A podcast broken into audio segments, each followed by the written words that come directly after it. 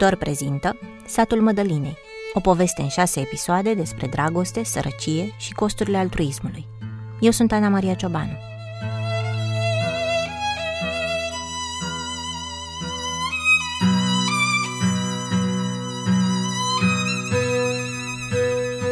În episodul trecut ne-am oprit în vara lui 2017 la Cotumalului. Am lăsat-o pe Mădălina lângă copii și la Urenciu, hotărâtă că acolo e locul ei. Părea într-un moment de stabilitate emoțională, începuse din nou să facă planuri, iar satul donatorilor dădea semne că o va sprijini, cel puțin cât să se pună pe picioare cu sănătatea. Cred că vă e clar că am putea să spunem povestea asta la nesfârșit, cu momente de optimism, de disperare sau de stagnare. Ați aflat din ultimele cinci episoade care sunt stereotipurile pe care le avem când vine vorba de sărăcie, cât de adâncă este inegalitatea din România de astăzi și cât de puțin fac de fapt autoritățile pentru a schimba ceva. Ați văzut și ce înseamnă excluziunea și cum e pentru Mădălina să fie pusă mereu în colțul ei de la marginea societății, de fiecare dată când încearcă să se ridice sau să caute sprijin. Am explorat împreună întrebările care au pornit și ghidat satul Mădălinei. Poți, în lipsa unui sistem funcțional de suport al săracilor, să dai cuiva o șansă în fața sărăciei? Poți, împreună cu prietenii tăi, să schimbi viața unui om? Poți crea un model de intervenție? Mai bine de un an, în cazul Mădălinei a părut că se poate. Energizată de tot ce construise, Mirela Oprea părea hotărâtă să strângă propria armată de oameni dispuși să pună umărul la schimbare. Filantropia a ajuns să fie trendy în cercul meu. Cunosc foarte mulți oameni pentru care e cool să faci binele. Dar cool într-un fel pozitiv. Adică nu neapărat ca să epatăm, ci pentru că se înscrie în setul de valori de care am devenit conștienți și uh, de care vrem să fim ghidați în viață. Acum, întrebarea este cum viralizăm acest lucru? Cum facem ca această mișcare socială embrionară să crească și să devină cu adevărat o mișcare socială care să producă schimbări mult mai mari. În ultimii doi ani, pe lângă jobul de la World Vision, Mirela s-a apucat și de consiliere filantropică, adică îi ajută pe cursanți să ajute. Unul dintre participanți este Diana Oncioiu, jurnalist la publicația de la Zero și care în ultimii ani a scris preponderent despre sărăcie și excluziune. A scris chiar și despre trenul cu care Mădălina și alte femei din sat vin la cerșit în București. Mă gândeam tot timpul că Mirela a putut să o facă pentru că are pregătirea asta de om în ONG, cunoaște oameni uh, și e mult mai ușor și așa și cumva mi se părea așa o chestie pe care pot să facă un, doar un anume om, știi? Din jurnalist curios să afle care-i treaba cu cursurile astea despre cum să ajuți, Diana a ajuns donator pe termen lung pentru unul dintre cei cinci copii ai Cristinei, cumnata Mădălinei. Când l-a cunoscut pe Ionuț, acesta avea ADHD, nu mergea la școală, vorbea puțin și stâlcit și era agresiv cu cei din jur.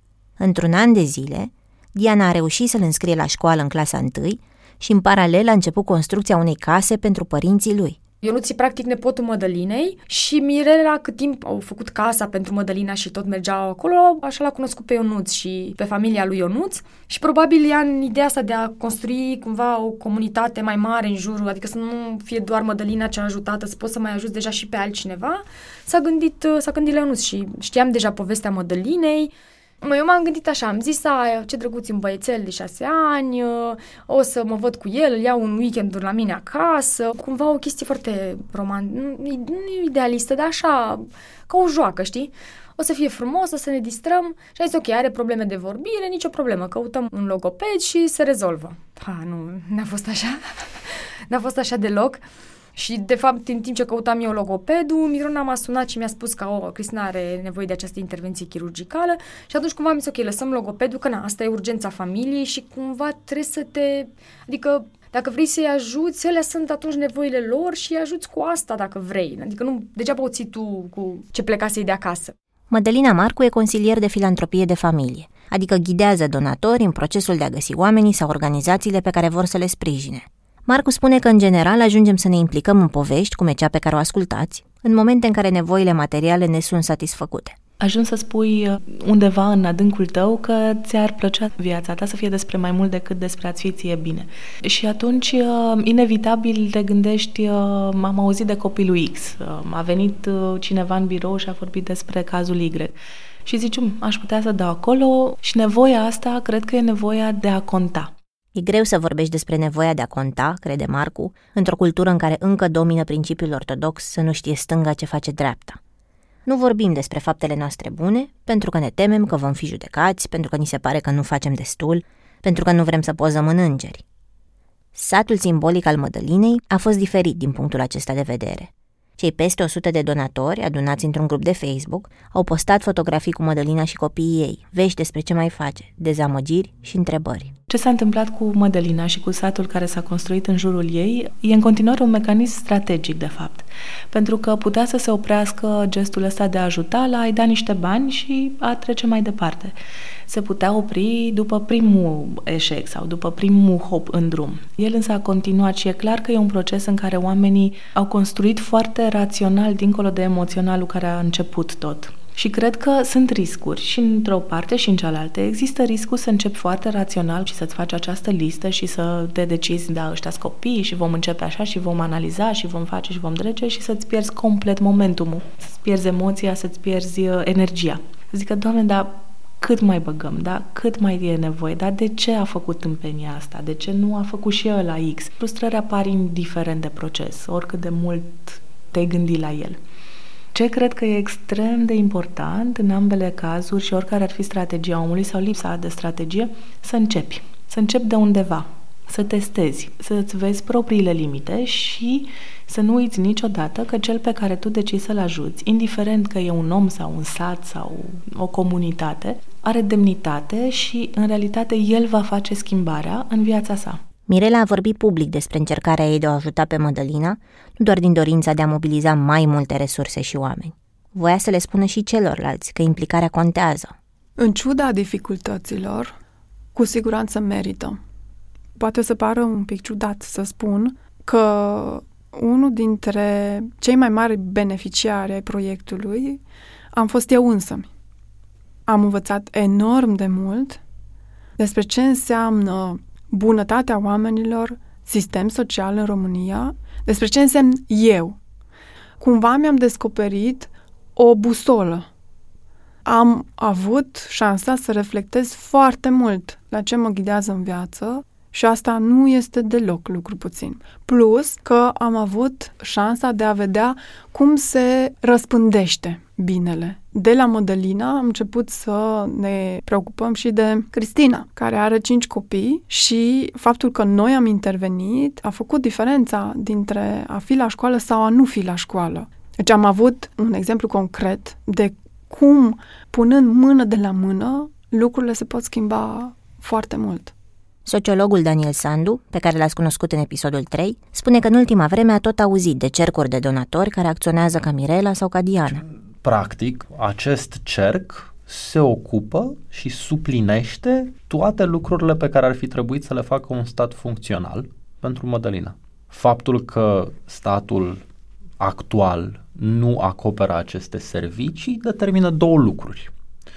Unu, lipsa noastră de încredere în aceste autorități ale statului, deci încredere care scade, a ajuns la un nivel absolut incredibil pentru orice fel de stat democratic. Și doi, zice Sandu, absența statului determină încurajarea unui spirit antreprenorial printre buzunarele de populație care au educație, slujbe bine plătite și minți deschise.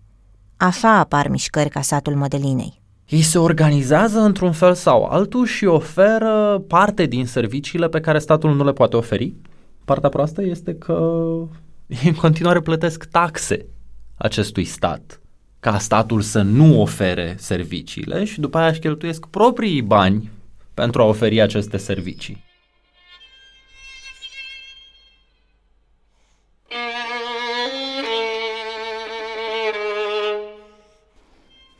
Din afară e ușor să judeci unde a greșit Mirela, să inventariezi ce ar fi trebuit să facă în plus și cum.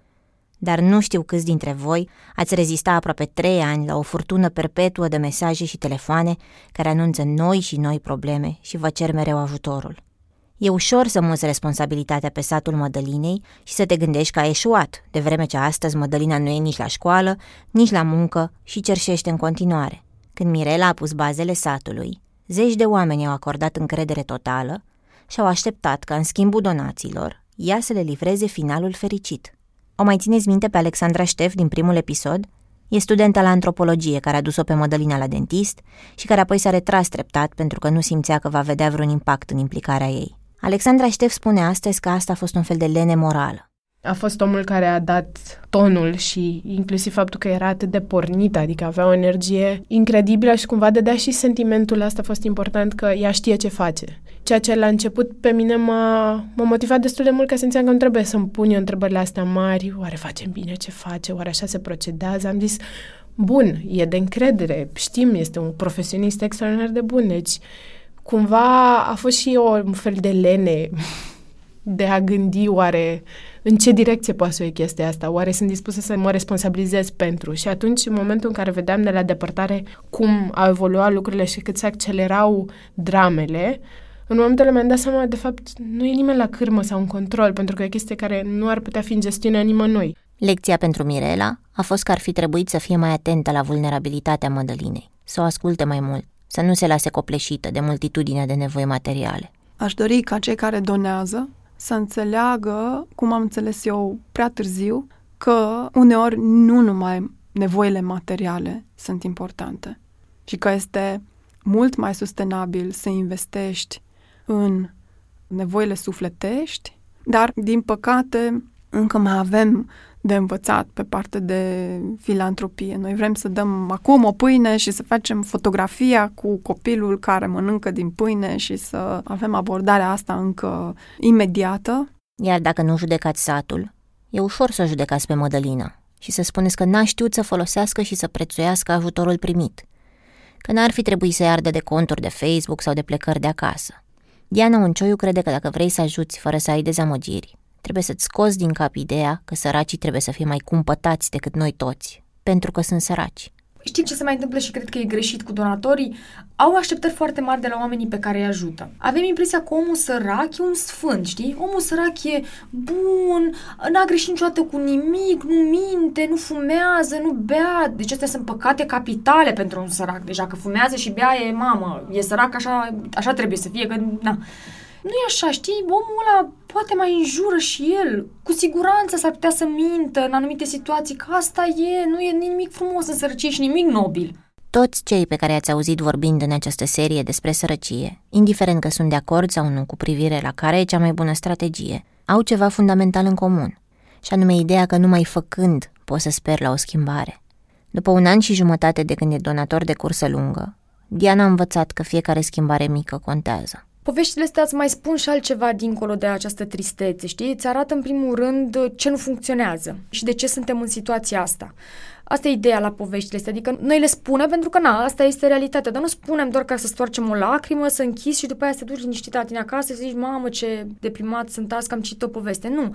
Poveștile astea asta ți arată, în primul rând, ce nu funcționează bine, nu doar la nivel de sistem, știi că nu e bine să dăm vina doar numai pe autorități și așa, și la nivel de societate, adică noi cumva am permis să se întâmple lucrurile astea, știi? Adică, ok, exemplul Ionuț al Mădălinei nu e așa aproape, la Argeș.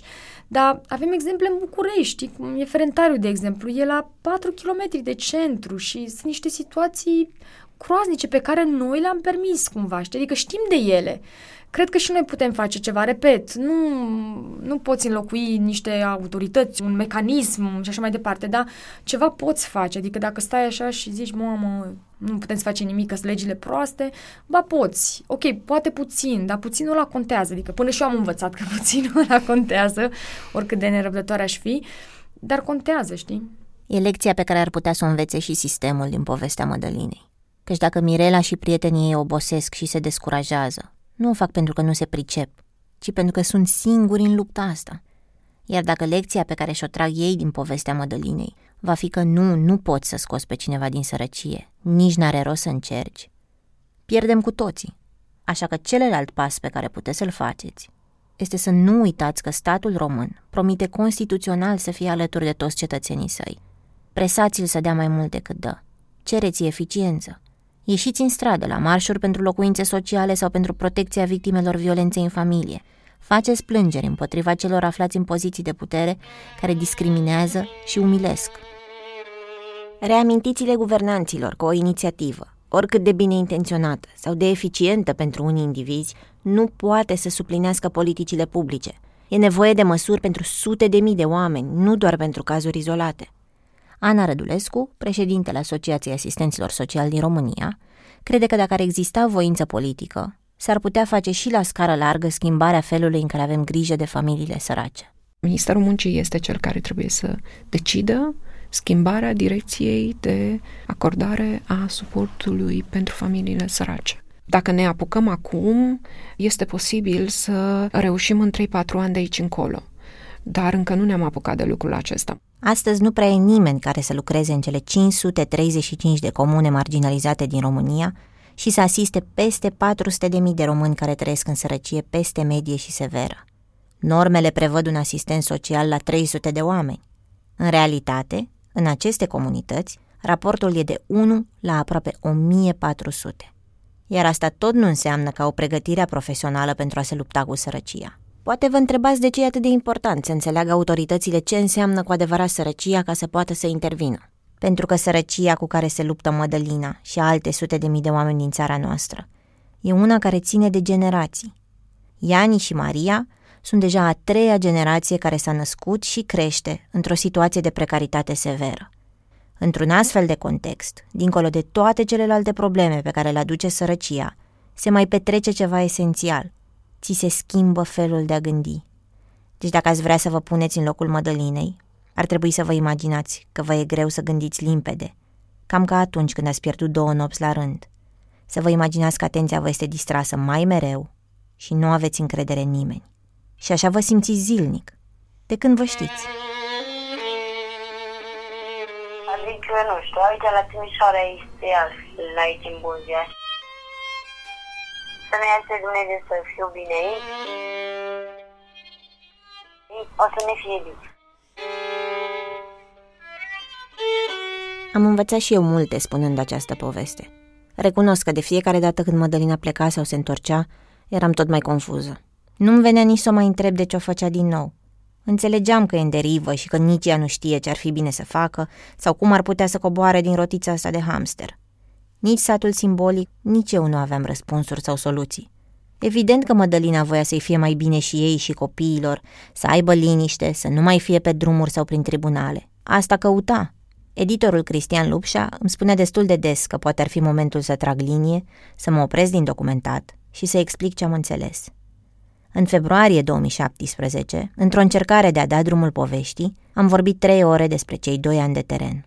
La prima plecare a Mădălinei în Franța, Alice n-avea nici șase luni, aveai toate motivele să-ți dorești și o pauză de la munca jurnalistică și un motiv foarte bun să, să te concentrezi pe Alice sau cel puțin să nu împarți cu o poveste atât de complicată. Să nu iau pe teren. Să nu iei pe teren de ce ai rămas așa de prinsă de povestea asta? Mai prinsă decât ai fost de orice altă poveste, probabil. Pentru că am simțit că poate de fapt n-am înțeles. Primul text, da, avea avea firul ăsta idealist. Poți să scoți, nu poți să scoți, se poate, poate cineva să se salveze, dar nu e despre asta. Nu e de- despre dacă poate unul să se salveze, e despre din ce trebuie să te salvezi și care sunt mecanismele pe care le ai și de ce trebuie să ne salvăm din astfel de situații. În ultimii doi ani, Alexandra a urmărit povestea prin ochii donatorilor care postau în grupul Satul Mădălinei, întrebându-se ce ar fi făcut în locul lor. Eram curioasă și cum se va termina, nu pentru că cred că toate cazurile sunt replicabile, adică nu cred că la fel s-ar întâmpla cu orice alt om. Ce mi s-a părut cumva special sau excepțional în cazul de față este că, într-adevăr, Mădălina părea un om absolut dispusă să fie cumva modelată de alți oameni. Chestie care e puțin perversă, pentru că, pormă, cu ce te joci cu viața unui om, îl reconstruiești tu și îl înveți ce să facă și cum. Am fost și eu de multe ori în capcana modelabilului. Cam de fiecare dată când o vedeam pe Mădălina spunând poezii cu Iani și Maria, învățându-și copiii să coloreze, analizându-și copilăria și trăirile, făcând planuri de viitor. Gabriela Solomon vedea și ea aceeași sclipire.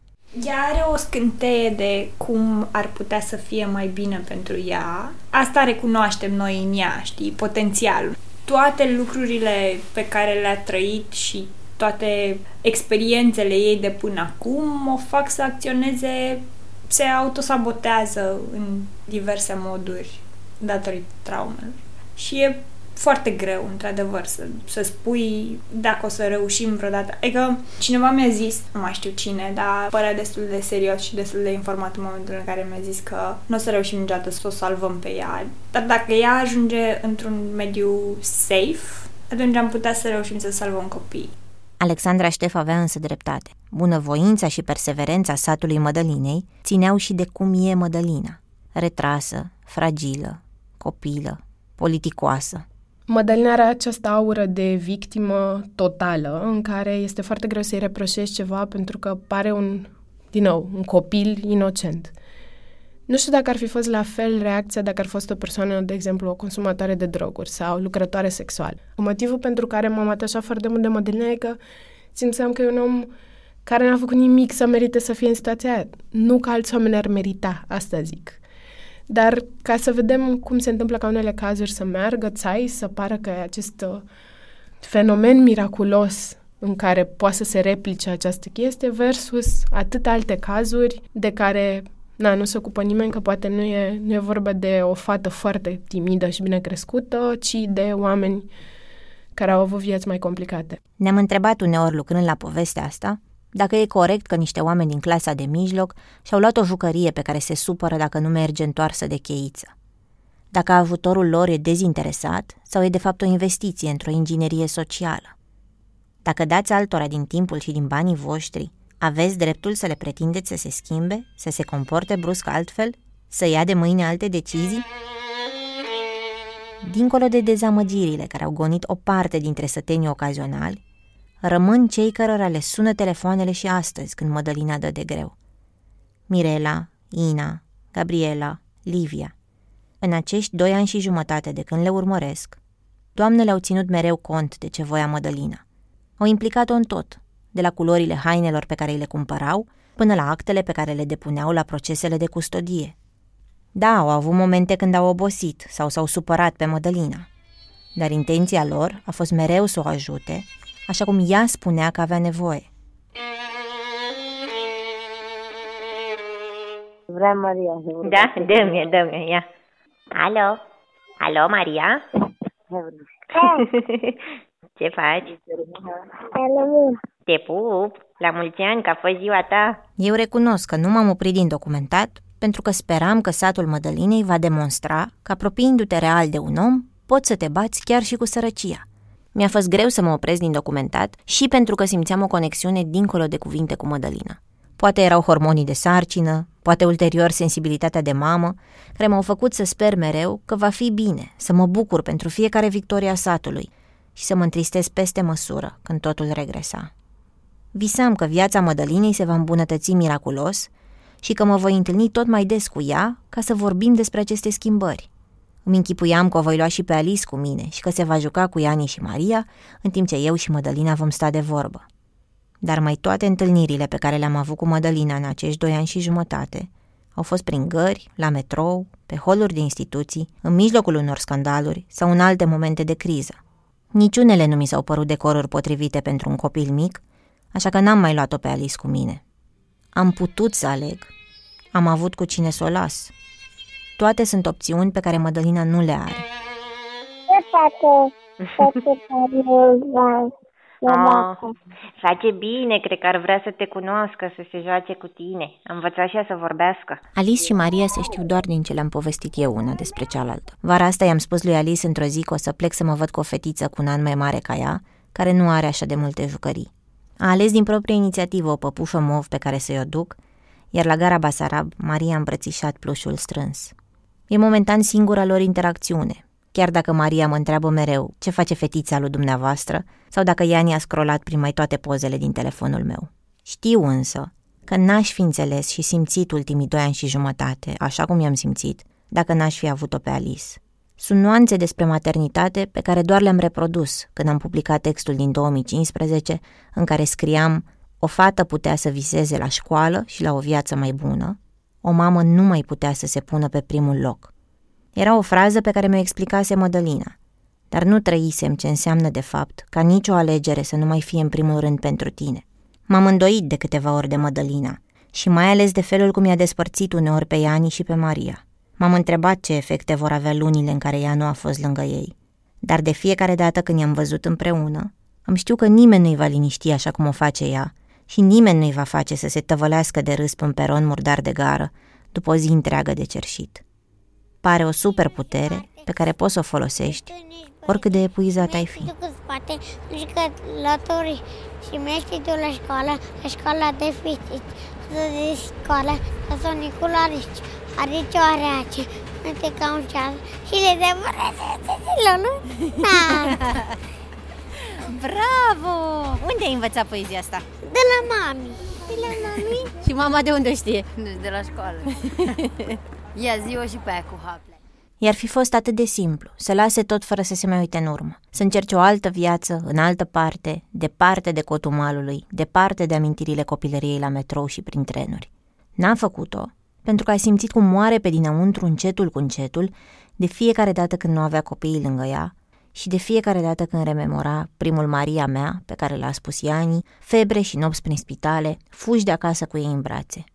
Atunci își spunea în gând, nu ești bună de nimic, ți-ai bătut joc de ei, le faci rău, mai bine n-ai mai trăi.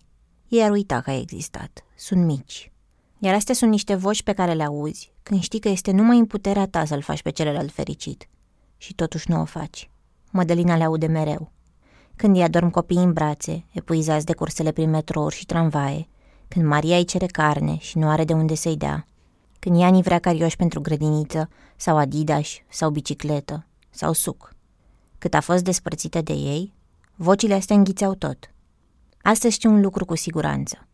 Când a plecat, Madalina a plecat sperând că va găsi ceva bun pentru Iani și Maria. Nu face nimic fără să se gândească la ei.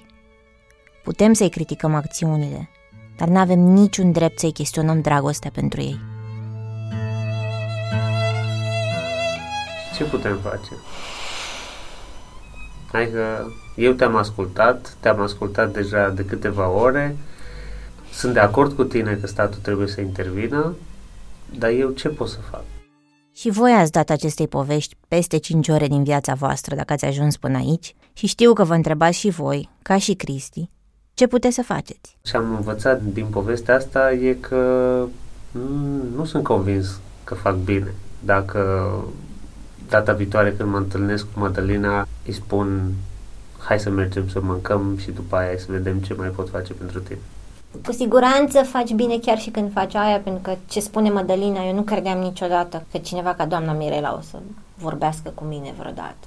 Chiar și gestul ăsta este ceva care demonstrează că nu ești singur în buzunarul tău de sărăcie și că există treceri, există cale de comunicare, există oameni care vor să vorbească cu tine și care nu te pun la zid. Deci numai ideea de a invita pe cineva la masă mi se pare perfect validă. Doar că, după cum ați văzut, efectul unui astfel de prânz nu poate să țină locul unui întreg sistem de suport de care ai nevoie ca să construiești o altă viață pentru copiii tăi. Dar iată o listă de lucruri pe care le puteți face. O selecție mai largă de idei găsiți și pe decât o revistă.ro. Puteți să vă oferiți sprijinul unor oameni care știu ce înseamnă sărăcia, în ecuația pe care o propune și Ana Rădulescu, de echipă între bune intenții și știința unei strategii de viață. Puteți să donați online pentru organizații sau cercuri informale de donatori, cum e și satul Mădălinei, care caută și astăzi idei și sprijin. Puteți să donați timp, o oră pe săptămână în care să ascultați pe cineva care nu are cu cine să vorbească, în care să dați câteva telefoane pentru a descurca de ce acte are nevoie cineva pentru a accesa diverse servicii sociale, în care să-l duceți cu mașina de la o instituție la alta, să faceți piața împreună, să ajutați la matematică. Importantă e consecvența, să nu dispăreți și să-l lăsați pe cel ajutat să se întrebe ce e în neregulă cu el, de ce brusc nu mai merită atenție. Și cel mai important, indiferent de calea aleasă, să vă temperați așteptările, astfel încât să nu fiți dezamăgiți nici de voi, nici de cel ajutat. Schimbarea unui om nu e ceva ce ni se cuvine.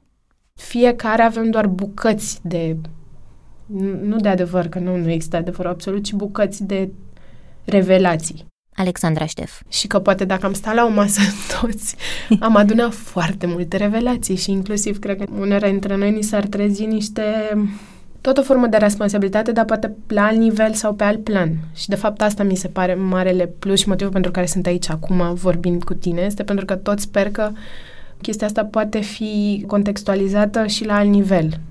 Ca să merite. Adică nu că n-ar merita, ci ca să nu fie doar pentru Mădălină. Povestea Mădălinei este edificatoare pentru cât de complicat e hățișul birocratic când te afli într-o situație de sărăcie extremă. Ea nu a reușit nici astăzi să adune bani de drum sau să înțeleagă ce acte trebuie să depună pentru venitul minim garantat. În situația ei, sunt probabil sute de mii de români care nu și accesează drepturile astea. Ca ceva să se schimbe pentru ei, mai ales din aprilie 2018, de când România va introduce venitul minim de incluziune, autoritățile ar trebui să introducă proceduri simple care să țină cont de experiența Mădălinei și să preîntâmpine abandonul. Așa cum alta ar fi fost povestea, dacă birocrații cu care Mădălina s-a întâlnit ar fi fost pregătiți să asiste, nu să judece, să țipe și să umilească. Iar pentru asta se pot face sesiuni de instruire, idei, programe pilot, experimente ca satul Mădălinei și alte inițiative la scară mai mică sau mai largă. Există din plin, iar ele ne-ar putea uni, dincolo de ideologii, căci problema sărăciei ar trebui să fie una mult mai mare pentru aleșii noștri, una care să ocupe cu siguranță mai mult de jumătate de pagină din programul de guvernare.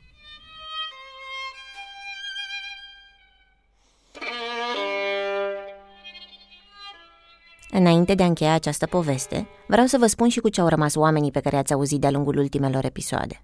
Mirela Opre a legat zeci de relații cu oameni interesați de filantropie, a povestit despre Mădălina la conferințe și seminarii, a înțeles cât de lung și de nevoios e drumul de la a gândi o schimbare de sistem la a-i vedea efectul în viața unui individ, a căpătat încredere în puterea rețelelor ei sociale, a învățat că un nume și o față sensibilizează mai mult decât orice statistică. A fost și tristă și dezamăgită de ea, dar s-a împăcat cu faptul că de acum înainte o va ajuta pe Mădălina cum și când poate și că nu e vina ei că nu poate să schimbe tot peste noapte. Nu știm ce urmează. Înainte de orice, cred că trebuie să revenim la construirea fundației. Fundația fiind caracterul ei personal, întărirea ei spirituală și psihologică, pentru că atâta vreme cât ea se percepe ca fiind demnă doar de a fi exploatată și atâta vreme cât ea construiește în viața ei situații de exploatare, orice am face noi pentru ea nu este așezat pe bazele potrivite. Ina Solomon spune că a învățat să ceară și să nu se mai chinuiască singură când dă de greu. S-a cunoscut mai bine pe ea. Și mai spune că a văzut cum mamele au ceva în comun, indiferent cât de diferite ar fi. Ideea asta de, știi, să nu ai copii lângă tine și să rămâi fără copil, mie ce ca mamă, mi se pare cumplit, poți să mori. Când ești în spital cu copilul, nu mai contează câte clase ai sau de unde vii. Se învârte totul cu tine și simți că mori. Fiul Linei începe clasa a treia anul acesta. Livia Rădăcină a învățat ținând-o în brațe pe Mădălina, ducând-o la spital, la primărie și la poliție, conceptele despre care citea la Facultatea de Asistență Socială, dar și dansul complicat între emoțiile și așteptările tale versus realitatea cu care trebuie să lucrezi.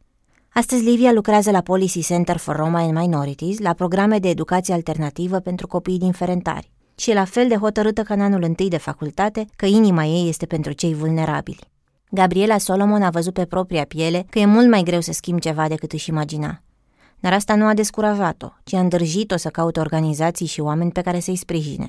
Donează pentru jurnalism, donează pentru competiții sportive caritabile își oferă timpul și expertiza inițiativelor de antreprenoriat social și se pregătește să devină mamă. Nu e singura.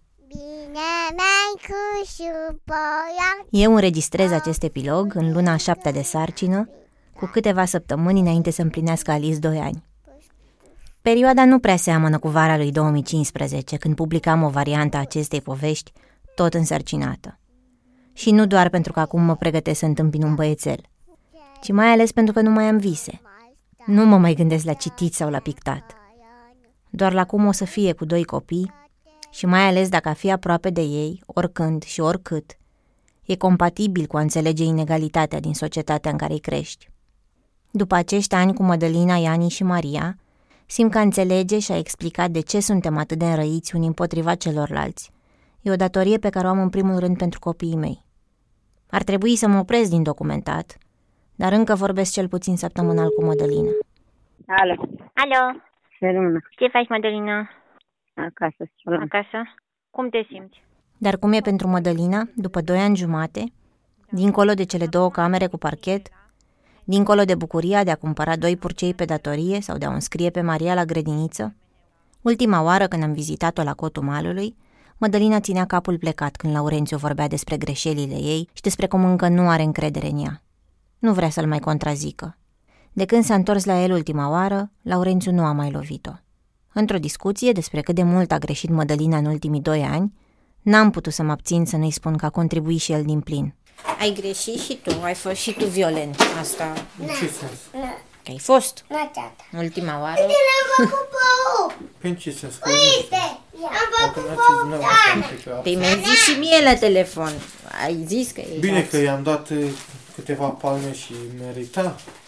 Merita că era. Din ce cauză? Ana, Să vă spunea din ce cauză.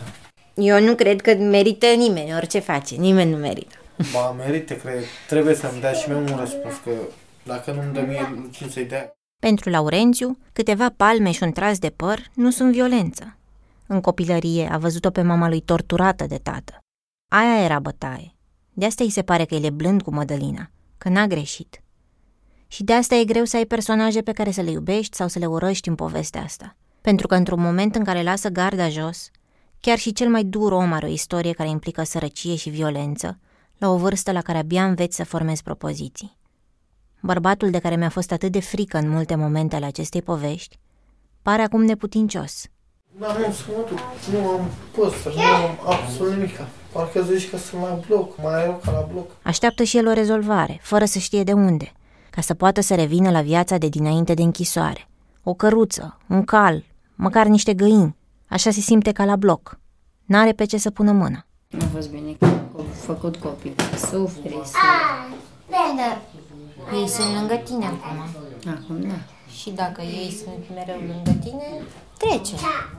Viața Mădălinei e în continuare un teren alunecos, căci una dintre cele mai importante nuanțe când vine vorba de sărăcie este că totul se poate nărui de pe o zi pe alta și nu ai nicio plasă de siguranță.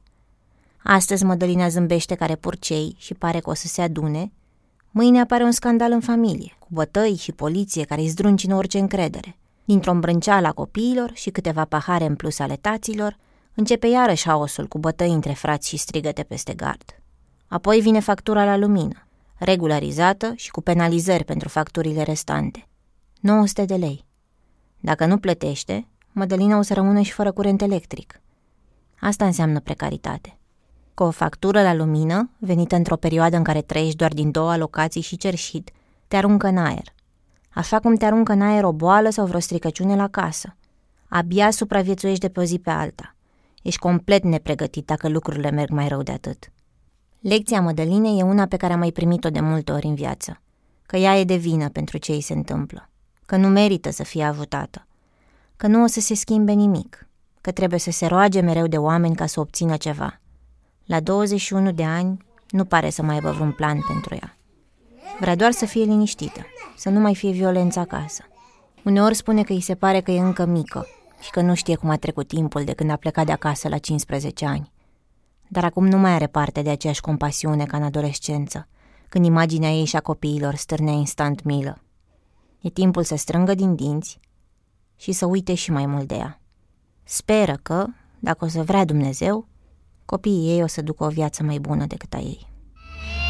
Știu că unii oameni mă judecă, știu că unii oameni poate sunt în favoarea mea, unii nu, dar n-am vrut să fac mișto de nimeni sau să mint pe cineva, doar am căutat undeva unde să-mi fie bine.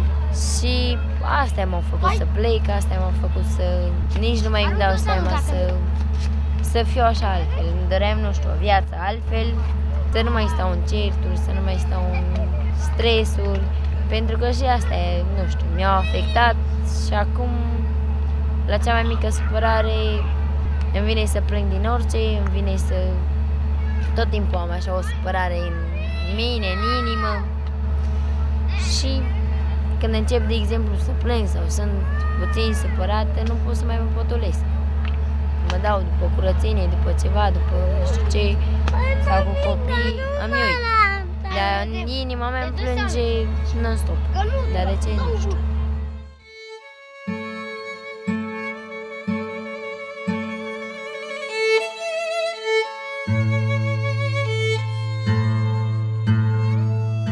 Satul Mădăline este produs de Dor. Eu sunt Ana Maria Ciobanu. Episoadele au fost editate de Cristian Lupșa. Ani Sandu m-a ajutat la mixaj. Carla Lunguții, Elena Văduva și Miruna Marin au transcris interviuri, au cizelat scripturi și au verificat informații. Tema muzicală a fost creată de compozitoarea Sabina Ulubeanu, violonista Raluca Stratulat și editorul de sunet Dan Alexandru. Tuan Nini a creionat identitatea vizuală a poveștii. Mircea Reșta fotografiază satul Mădălinei de la bun început și a fost un partener de nădejde. Găsiți imaginile lui pe decâtorevistă.ro Munți de covrigi și de mulțumiri pentru toți colegii de la DOR că m-au ajutat pe parcursul ultimului an de înregistrări și producție. Le mulțumesc alor mei că m-au ajutat să lipsesc de acasă ca să pot să spun această poveste. Mulțumesc, Mădălina, că m-ai primit în viața ta și nu mi-ai cerut niciodată să oprezi reportofonul. Sper să împrumut și să dau mai departe măcar un pic din deschiderea și din forța pe care mi le-a arătat, chiar și în cele mai cumplite momente ale acestor doi ani și jumătate. thank you